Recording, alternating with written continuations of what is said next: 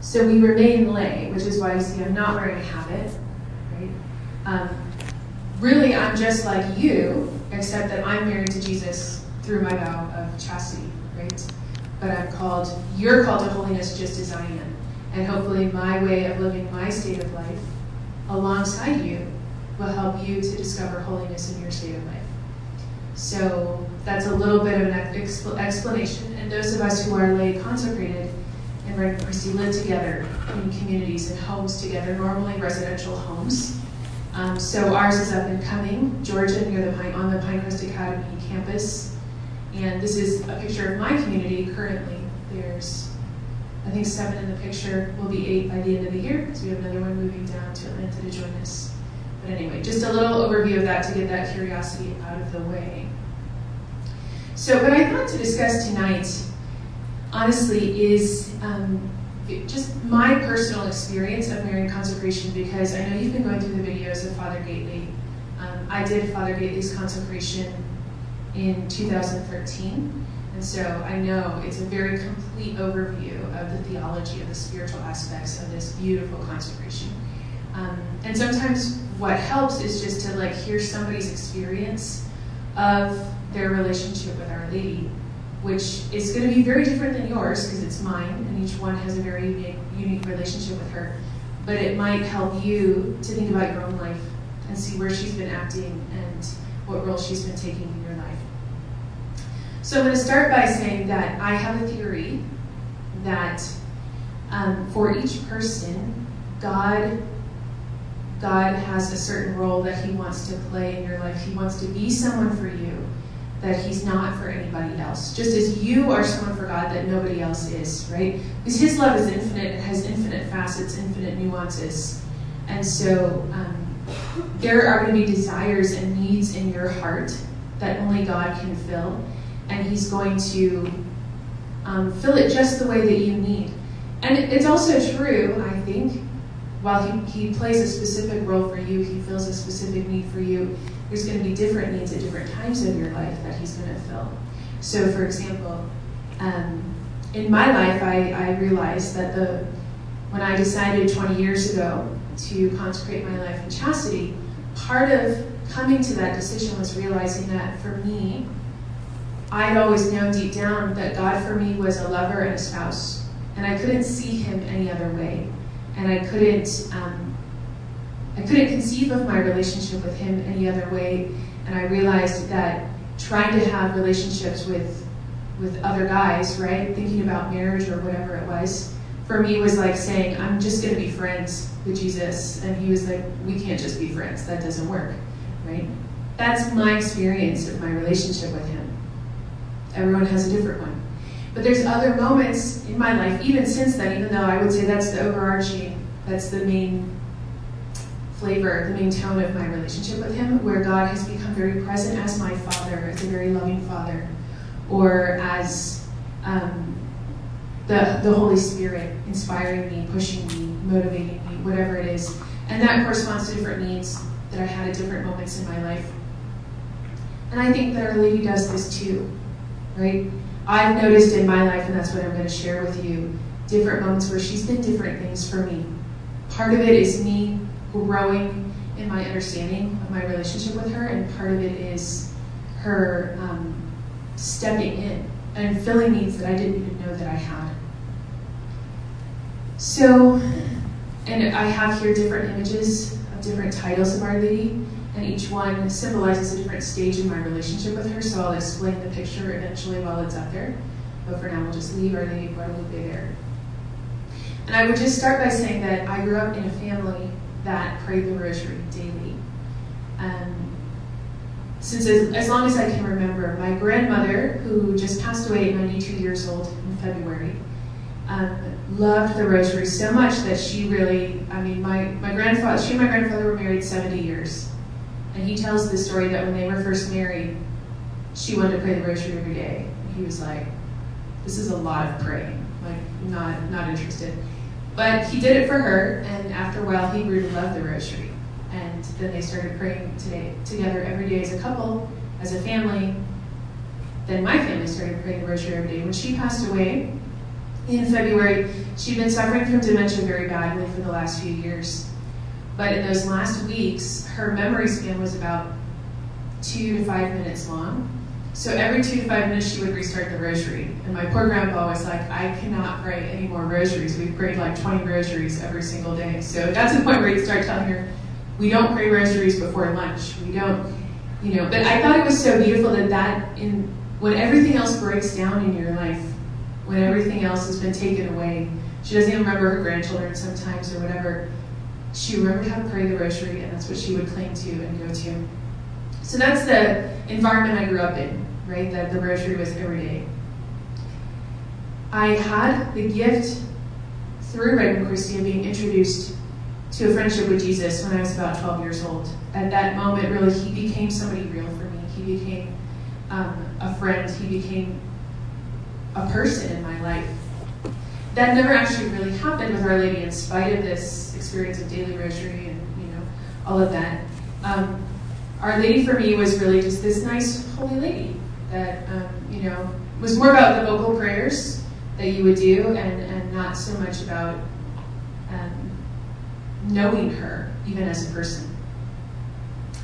I would say, um, now looking back, she was kind of like, even as I, the first years I was consecrated, kind of like a nice mother in law, you know, like, um, she wanted me to be nice to her son. She loved her son. I loved her son. She wanted me to be nice to her son. So her helping me was always trying to get me to be better because that's who I was supposed to be. But I didn't really feel any any connection to her, and I didn't ever really want to talk to her. Honestly, I was always kind of like, "You're in the way. Like, can I not just please talk to Jesus directly? Why do I have to?" Everyone's always like, "Oh, you should be close to Our Lady. We're close to Our Lady." And I was like, "Why? I don't. I don't need to talk to her." Um, but I tried because everyone was always like, oh, it's very important. Your relationship with Lady is very important. So I tried and I tried and I tried. I admired what I knew about her that she was somebody that loved Jesus with all of her heart, that she was totally open to God's will, that all these things. And I wanted to be like that, but I didn't feel any connection to her. Right? So shortly before my final vows, I was assigned to work in Mexico, as, as Francesca mentioned. And um, that was a very interesting experience for me because I knew, joining Regnum Christi, that I was becoming a missionary. Um, but I was the girl that really never pictured living anywhere outside of St. Louis. I wanted to live down the street from my mom and, you know, have a ton of kids and, um, yeah, very, very happy in my little Midwest life. And all of a sudden, I find myself on a bus in the middle of Mexico driving to Mexico City because um, John Paul II, that's how old I am then, John Paul II, was alive and was going to canonize Juan Diego. He was going to the Basilica of Guadalupe to do this. And here I am in the middle of Mexico on this bus driving across the country, and I'm like, what am I doing? Like, how how did I get here, and why am I here? You know, just one of those like wake up moments of like, is this really my life? Is this really me? And um, obviously, the only reason I would be doing that is because God is asking it of me. And I knew that. But when I got to the Basilica, so this was this humongous mass, and um, John Paul II was obviously going to be inside the Basilica for the canonization. But there was the whole plaza, which was very large, was just filled and filled and filled with chairs. So were very lucky to get a chair in the plaza, so you could even just see the Pope go by on the Pope Mobile. So we got there like the crack of dawn so that we could wait for hours and hours and hours for the Mass to start with a, a group of other consecrated women. I'd never, again, I'd never been to Mexico City before. I'd heard the stories of Our Lady of Guadalupe. I don't know if all of you are familiar with it, but it's an extraordinary, if you ever read about or study anything about the actual tilma itself. And one of the things they tell you is that it has a body temperature because Our Lady is actually present. Right? There's a lot of scientific studies they've done on it that are amazing. So I knew this in my head, but I wasn't really thinking about it when we got there at the crack of dawn. And the big, huge doors of the basilica were closed, but there's these like windows alongside each of the doors of the basilica. And where I was sitting down, I realized as I looked up that I could see straight through the window all the way to this image that was there of Our Lady on the wall. And I just knew at that in that moment, like, she's here. It was if you've ever had a very strong experience of the presence of Jesus in the Eucharist, you know it in faith, but there's a moment where you're just like, oh, I know he's here. it was that experience for me with Our Lady of like, she's here. And I realized then at that moment that this one of the, among the many reasons that maybe I was in Mexico right now, was that God Himself had brought me so that His mother could prepare me for my final vows. And um, it was just a very big grace of experiencing her presence, experiencing her as someone real.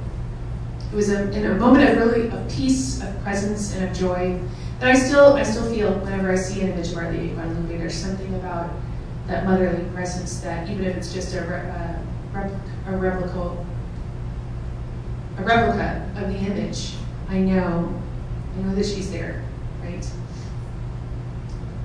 So as I said, overall, nice mother-in-law. Something that helped me a lot in this stage is that in my prayer, if you've ever tried kind of like Ignatian contemplation, which is really using your, your imagination to kind of imagine yourself in a scene, maybe in the gospel, maybe somewhere else with Jesus, with Our Lady, and interact with them in your heart and your imagination, it can be very powerful. And at that time, something I would do that did really help me a lot to try to get closer to her was pick a place in my life where a place that I felt safe and I felt happy and at home, which for me was my grandpa's cattle ranch, the kitchen in the, the ranch house. And I would go in my prayer and I would just sit at the kitchen table and drink coffee and talk to her and just talk about my day and what was happening. And that, that went a long way towards helping me to at least start to open my heart to getting to know her. I something about being in Mexico, not just the experience of Our Lady of but just those years, I would say, um, did open my heart to start to see her as a mother. If anyone, um, you know, if you're familiar with Spanish hymns about Our Lady, it's very interesting culturally. I see a big difference having lived there.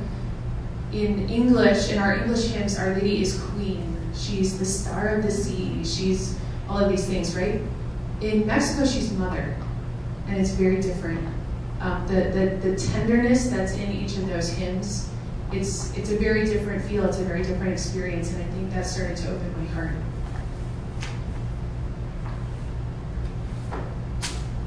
So then the next stage, here we have an image of Our Lady of Kibeho, anyone is familiar with her.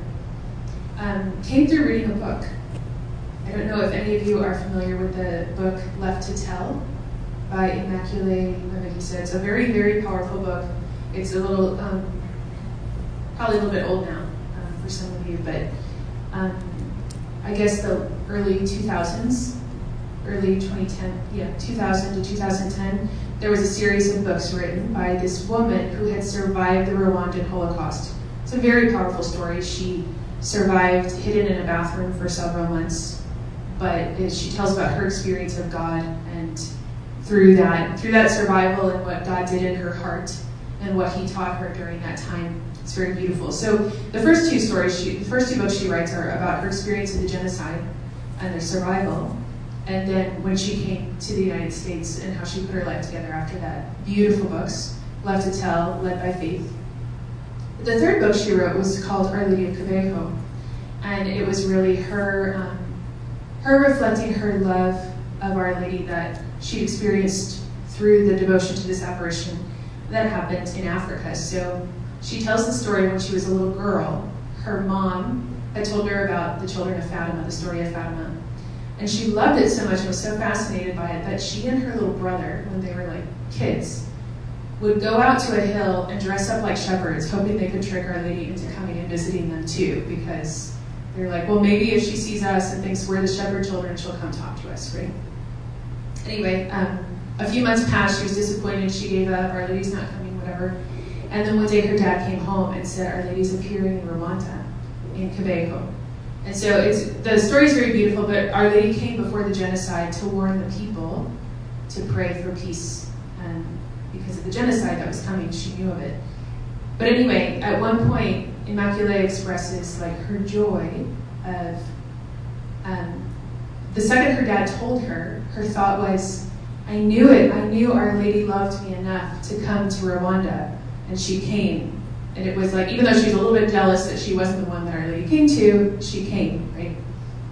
When um, I was thinking about that story a little bit later in a prayer and a visit in the chapel, And it struck me that Immaculée had said, Our Lady loved me enough to come to Rwanda. And for the first time in my life, I realized Our Lady loves me. It's not, she doesn't just like love Jesus and because of Jesus, she tolerates me, right? She loves me. She wants to be my mother.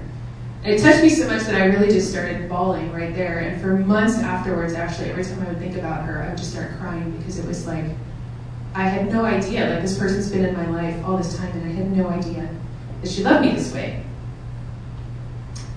Interestingly enough, a very tender experience of God as my father followed within the next few years. Very powerful. Um, that marked my spiritual life in a profound way, and I think she probably opened the door to that. And it made me realize that this is the kind of mother and the kind of woman that I want to be. Right? As a consecrated woman, we talk about our spiritual motherhood a lot. Um, but uh, it's not like I'm just a spiritual mother to the pers- the people that I'm taking care of right now. If I work in a school, I'm not just a spiritual mother for the kids in the school. I'm not just like Our Lady, I'm called to be a mother of humanity. I'm called to be a mother in some way of every single person that I meet, even of my own parents, right? Spiritually, I'm called to pray for them and mother them. And this experience of Our Lady's motherhood for me helped me to start to understand that, understand my mission deeper. Around that time, well, within the next few years, is when I did the 33 day consecration through Father Gaitley's beautiful book. And um, one of the things, I guess, two two things kind of stand out to me remembering that time. One is again this idea that struck me out of the blue shortly before my consecration that she's proud of me, which I never thought I would ever experience. I didn't, I didn't even realize that I needed that I needed her as my mother to be proud of me, but I felt her telling me that. Right? She takes joy and pride in every thing, every effort that I make, every good thing that I do. She's encouraging me when I fall. And the other, I, I think they talk a lot, Father Gaitley talks a lot, well, and also Louis de Montfort, right, about um, giving all of our merits, giving all, of our sacrifices, giving everything spiritually into Our Lady's hands. Um, and that idea for me was like, again, a little bit of maybe leftover from before, but like, but why? I mean, I just give them to Jesus, but I have to like give them to her. I have to go through her. But a very um, powerful person in my spiritual life always has been Teresa Lisieux. And if you've ever read anything from her, she has this concept that kind of comes up over and over, and she talks about it. The idea of appearing before God with empty hands. Because at some point when we're starting our spiritual life, we kind of think we need to earn our holiness. We need to earn heaven. We need to earn our crown. We need to earn. She herself even thought that at the beginning. You read some of her early letters, she thought that. But later on, you see that she realizes, like, no, it's actually, I need to let go of anything that I could earn, let it go, because the point is, I, he's, he's mine, and he's infinitely rich. So I'd rather give everything I have to him, with, leave my hands empty, and let him give me all of his, his merits, his wealth, his everything, right? So I get into heaven because of what he's done, not because of what I've done. And right before I made the consecration, it just became very clear to me, like this desire I've had to to live kind of that um, aspiration of Therese, to have empty hands. The best way to do that was to give everything into the hands of Our Lady. So everything, every sacrifice I make, every person I pray for, every everything, I don't need to collect it for myself. I don't. Sometimes we get this idea of like, okay, I don't know, this person's suffering a lot, I need to pray for them, so I'm gonna like think of a huge sacrifice to do, something very, very hard, almost kind of like you can like strong arm God or convince God to give you what you want. And Therese says the opposite, right? You just you trust. Actually, you look overwhelm him with the fact that you trust so much in him.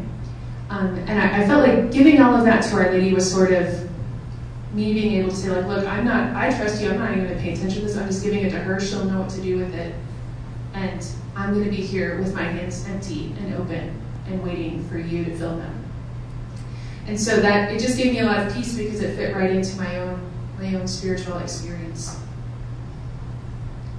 So then the next stage I would say of my experience with her came when I started to work as a dean of students in a college for young women that were discerning their vocation. I um, was helping with the vocation discernment for young women who had already entered, who had already started the journey of consecrated life. Um, but we were going through an institutional crisis. If any of you know the um, well, the scandal and everything that happened with our founder in about 2009, all of these things erupted that I won't go into now. Them all over the internet. But anyway, it was a lot of soul searching and institutional reform and kind of things breaking down to be rebuilt. In the midst of that, I have these young women that I'm taking care of that are supposed to be discerning their vocation, but they have no idea what they're even discerning at this point. They don't know what to look to. And um, the stress began to produce, like, we, I began to see a lot of psychological breakdowns in different ways eating disorders, anxiety, depression um, from things they carried from before, but also from the reality of what was going on. And I started caring them, right? And I started really, um, I was young, I was inexperienced, I didn't know what needed to be done, but I knew that I, I needed to be there and I needed to be like strong and I needed to be like everything for everyone all the time, right? Obviously not true, but that's what that's how I was reacting. And there was one moment in particular I remember just thinking like I'm at the breaking point. I I have to keep giving myself because these people need me, but I don't know what else to do. And and suffering a lot for them, right? Around that time, we were rewriting our first draft of the new constitutions, and we were debating who the patrons of the consecrated women were going to be because every congregation, every society of apostolic life, whatever it may be, they usually have patrons that they take care of them, patron saints. And historically, a patron saint in Regnum Christi had been Our Lady of Sorrows, and I always hated it. I was like, how unmotivating, and how depressing. Like, she's always like in black, swathed in black, looking up to heaven, you know, bawling her eyes out with swords in her heart. I mean, it's like, why would we want her for a patron? So I, I, thought there was kind of a consensus among all of us that we were going to do away with that one. So we sent the representatives to Rome for this big assembly. And um, out of nowhere, they reaffirmed Our Lady of Sorrows, and we were all like shocked. So I found this out Christmas Eve in the morning that we had reaffirmed that Our Lady of Sorrows was going to be one of the patrons. And I remember going to one of the representatives and saying, like, that had been in the in the assembly, like, what happened? And she's like, what? I don't know. It just like it happened so fast, and it just you know trying to explain, but it seemed like there was a movement of the Holy Spirit that just sort of took over, and, and it happened. Anyway, I was not happy. We have this um, tradition among the consecrated women that on Christmas Eve, after Christmas dinner, we gather together and we draw names um, so that you get a patron saint for the year of somebody that's going to take care of you and a virtue they were known for that they can like help you live that virtue. So I remember saying to this person, well, I just better not get her for my patron saint tonight. Obviously, you can imagine what happened.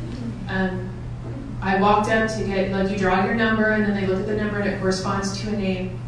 I go up, I draw my number, and I knew, as soon as I picked the number, I knew, like, here it comes. And it was Our Lady of Sorrows. And the virtue was intimacy with Christ in suffering. So normally when you get one of those virtues for the year, it's like, oh my gosh, I'm going to be crucified this year. Like, what is going to happen to me this year that I get this like intimacy with Christ and suffering thing? Um, but actually, at that moment, when I looked at the card and I read the virtue, I felt it was more like a promise, like God saying to me, You are already suffering, and I know you're suffering because of all these situations that are going on. And I promise you, you will find intimacy with me in the midst of that. So I still was unhappy about Our Lady of Sorrows, but I was like, well, okay, I like that virtue, that's fine. I, I ended up talking to my spiritual director, who's a diocesan priest, and I told him this whole story, and he's like, I'm going to give you my statue of Our Lady of Sorrows. And I was like, no, no, no, that's fine. He's like, no, no, no. So he like runs off to his room, he comes back, and he gives me this a, a statue of this image, which is Our Lady of La Salette, actually, not Our Lady of Sorrows. And, um, you know, she's there weeping into her hands. For him, he thinks that's the image of Our Lady of Sorrows. And I could tell as he was telling me about it, for him it was like when he sees it as a priest, he's like, what have I done to make my mother weep? And I need to be better for her, right? When I saw it, immediately I thought, she's weeping with me. And that, um, that started to change my heart. shortly after that, somebody said to me that one of the reasons in our assembly that this had come up, they talked about Our Lady of Sorrows, was um, that they called her she who can suffer with the one that she loves. And that's what I felt like I was already doing. I love these people, and I'm suffering with them. So suddenly it was like somebody that could understand empathic suffering, someone that could be with me in the midst of that, and um, start teaching me what spiritual motherhood really means.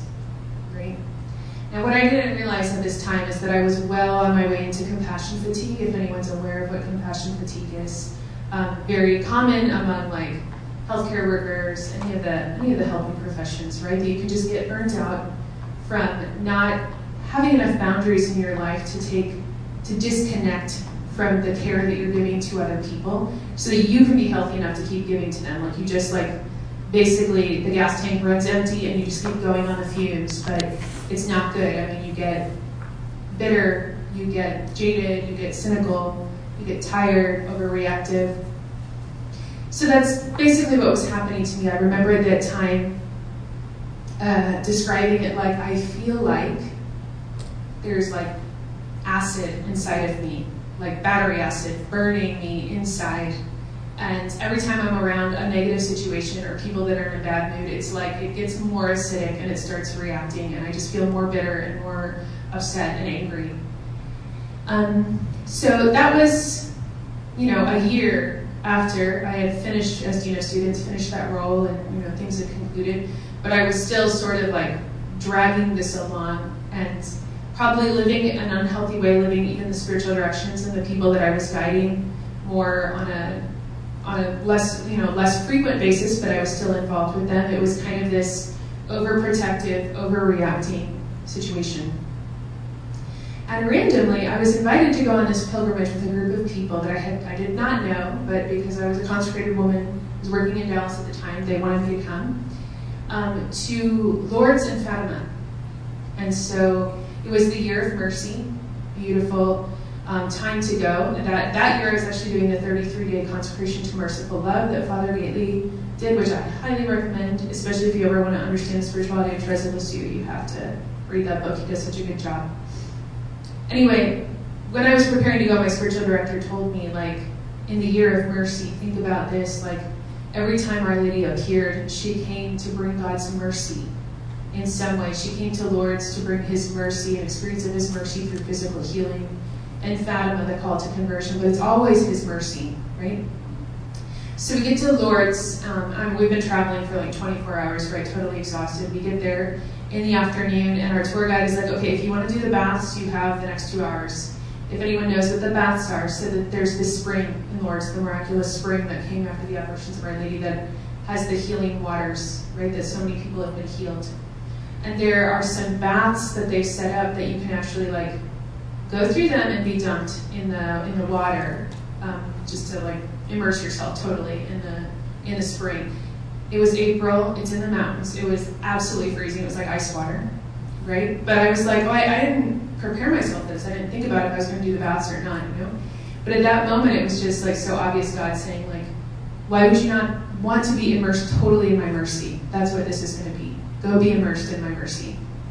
And so I did. Um, the other women there, we all went together um, through the baths. And afterwards, and for the rest of my time, the next like two and a half days in Lourdes, I felt like that that acid feeling was gone, and it was more like there was like cool water inside of me, and it was just this complete peace and tranquility, and kind of like being enveloped in Our Lady's love for the time that I was there. I did not want to leave Lourdes, um, even though we were going from there to Fatima. I was like, I don't want to leave.